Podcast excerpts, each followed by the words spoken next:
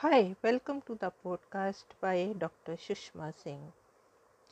Let us start conversation on Block four, Education, Social and Human Development. Unit eleven, Role of Education in Social and Human Development, Emerging Perspectives. For long, education has been identified with progress and prosperity. In fact, the spread of education is treated as an effective solution to the problems of economic decline, hunger, and human poverty. Education appears as a core area of concern in public policies in national as also international circles. We find governments in different countries pursuing the goal of widening the spread of education at one level, and international agencies such as United Nations pursuing the larger target of universalizing primary education as part of Millennium Development Goals, which in effect means ensuring that by two thousand fifteen children, boys and girls alike, in all parts of the world are able to complete a full course of primary schooling. What are the major objectives of education? Apart from bringing in prosperity and material affluence, does education have any other role to play in ameliorating human suffering? Does it have a bearing on social and human development? We have studied the multiple dimensions of the concept of education and viewpoints of major thinkers on education. We have already learned about the articulation of the ideas of some of them in specific setting as Rishi Valley School, which is founded on the principles and perspectives of J. Krishnamurti. In addition, we are aware of the role of education in bringing about the social change and social mobility. We would have realized that the scope of education is not confined to the three R's, reading, writing, and arithmetic. Education has a distinct role to play in society.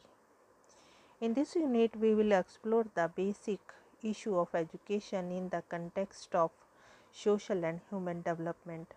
We begin with the acquiring and understanding of the twin concepts of social and human development.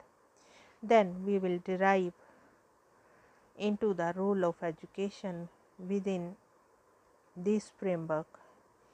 In the next unit, we will learn about the role of education in the empowerment of the marginalized people, which is a significant component of social and human development. Now, let us move to the next point, social and human development indicators. We have already read in detail about the twin concept of social and human development. The World Bank two thousand five defines social development as the process of increasing the assets and capabilities of individuals to improve their well-being, capacity of social groups to transform their relationship with other groups and participate in development processes, and ability of society to reconcile the interests of its constituent elements, govern itself and manage change. As early as in nineteen nineties, it was accepted that in its widest connotation, the concept of development had more to do with the general sense of human well-being than with the growth of material output. The annual Human Development Reports have forcefully initiated the shift in focus from expanding incomes to non-income dimensions of well-being in understanding human development. The Human Development Report two thousand five clearly states that the human development is about freedom and about building human capacities, which encompasses the range of things that people can do and what they can be. This range gets narrowed when conditions of poverty, illness, illiteracy, social and economic discrimination and unrest prevail.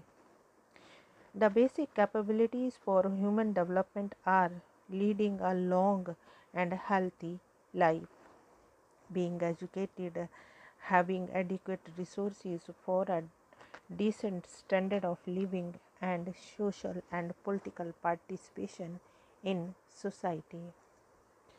Now let us move to the next point, education for capacity building of poor and the marginalized. For long it has been said that education seems to protect the poor and the marginalized from exploitation by generating awareness of their rights, capacities and capabilities. The role of education hence seems to be confined to awareness generation and at least opening opportunities for employment, and in this sense providing security of income. Certainly, this is a limited and highly restricted view of the scope of education in society. What often remains unattended is the role of education in the empowerment of the poor and the marginalized for several reasons. The chief among them being the ease of governing the disempowered people. When people become empowered to make choices, take decisions for themselves and challenge the decisions of the administrators, governance becomes de- difficult. It is for this reason that despite the fact that plan documents do contain expressions such as community participation, people's movements that convey a sense of decentralization, they are prepared and implemented by the bureaucracy and those who have no understanding of the social reality of those for whom they plan and make policies. The participation of local communities is often for namesake. According to Dreze and Sen, the education system has served to safeguard the interests of the privileged and powerful groups of people leaving behind the socially and economically disadvantaged.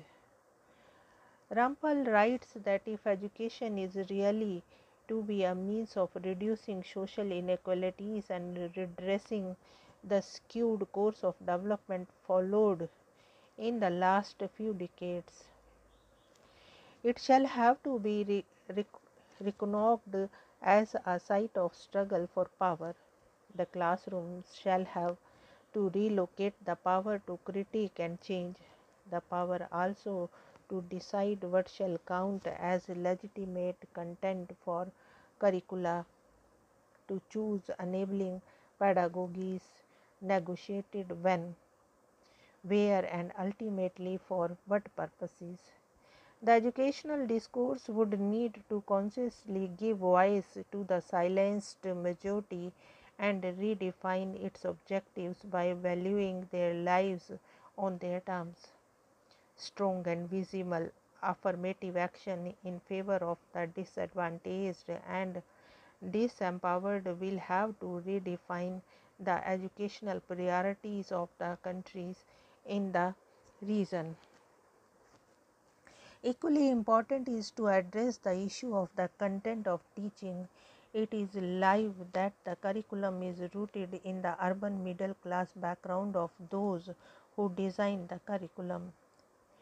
There has been widespread acceptance of the need to develop curriculum based on the social context and life experience of the disadvantaged section of society.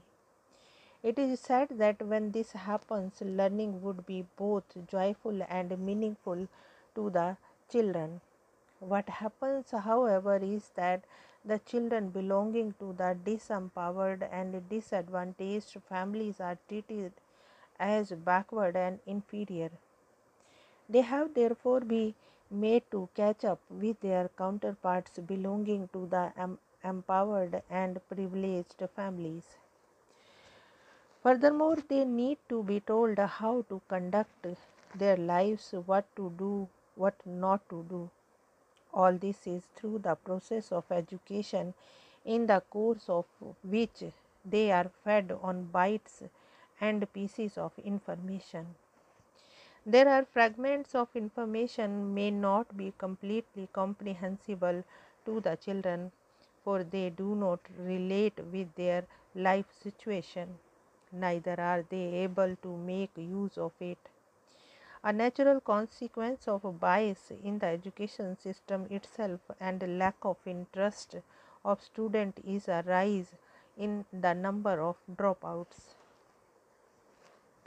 Contrary to the understanding that children of marginalized families are deficient in basic capacities and capabilities of learning is the fact that they are more sensitive to, aware and conscious of the conflicts and complexities of life.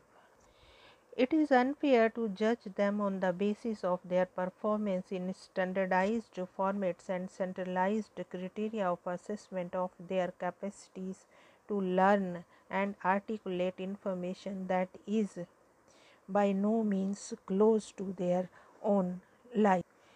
Consider, for example, tribal children who grew up learning indigenous way of measuring rice, how when they are introduced to the modern counting system in elementary classes, there is a great likelihood that they would not be able to understand and perform well in examinations. If, however, their indigenous system of counting is integrated with the teaching process, it is expected that they would learn with ease and with greater comprehension. The need, therefore, is to establish pedagogy of emancipation of in place of pedagogy of the oppressed and articulate Ferrari ideas on education, and develop faith among the people in their own rationale and wisdom as worthwhile for pursuit. In fact, traditional knowledge, for example, about waste harvesting, local food processing, fish farming, metal casting, have significant potential for inclusion in the school curriculum. This would empower the people at the grassroots and provide opportunity for enriching their li- living conditions. Incorporation of human rights into education prepares the children to accompany and produce desired societal changes, increase their capacity to participate in decision-making processes leading to social, cultural, and economic policies. The endeavor of making human rights a component of education brings in profound reform in the entire education system, more so because it has a bearing on curriculum framework, methods of teaching, classroom management, and assessment procedures. In its full sense, human rights education implies that rights are not only communicated as part of teaching, but also implemented at as part of teaching learning practice, leading to decentralization, democratization of education, as also respect for human dignity. Here we wind up this conversation, and thank you so much for choosing this podcast.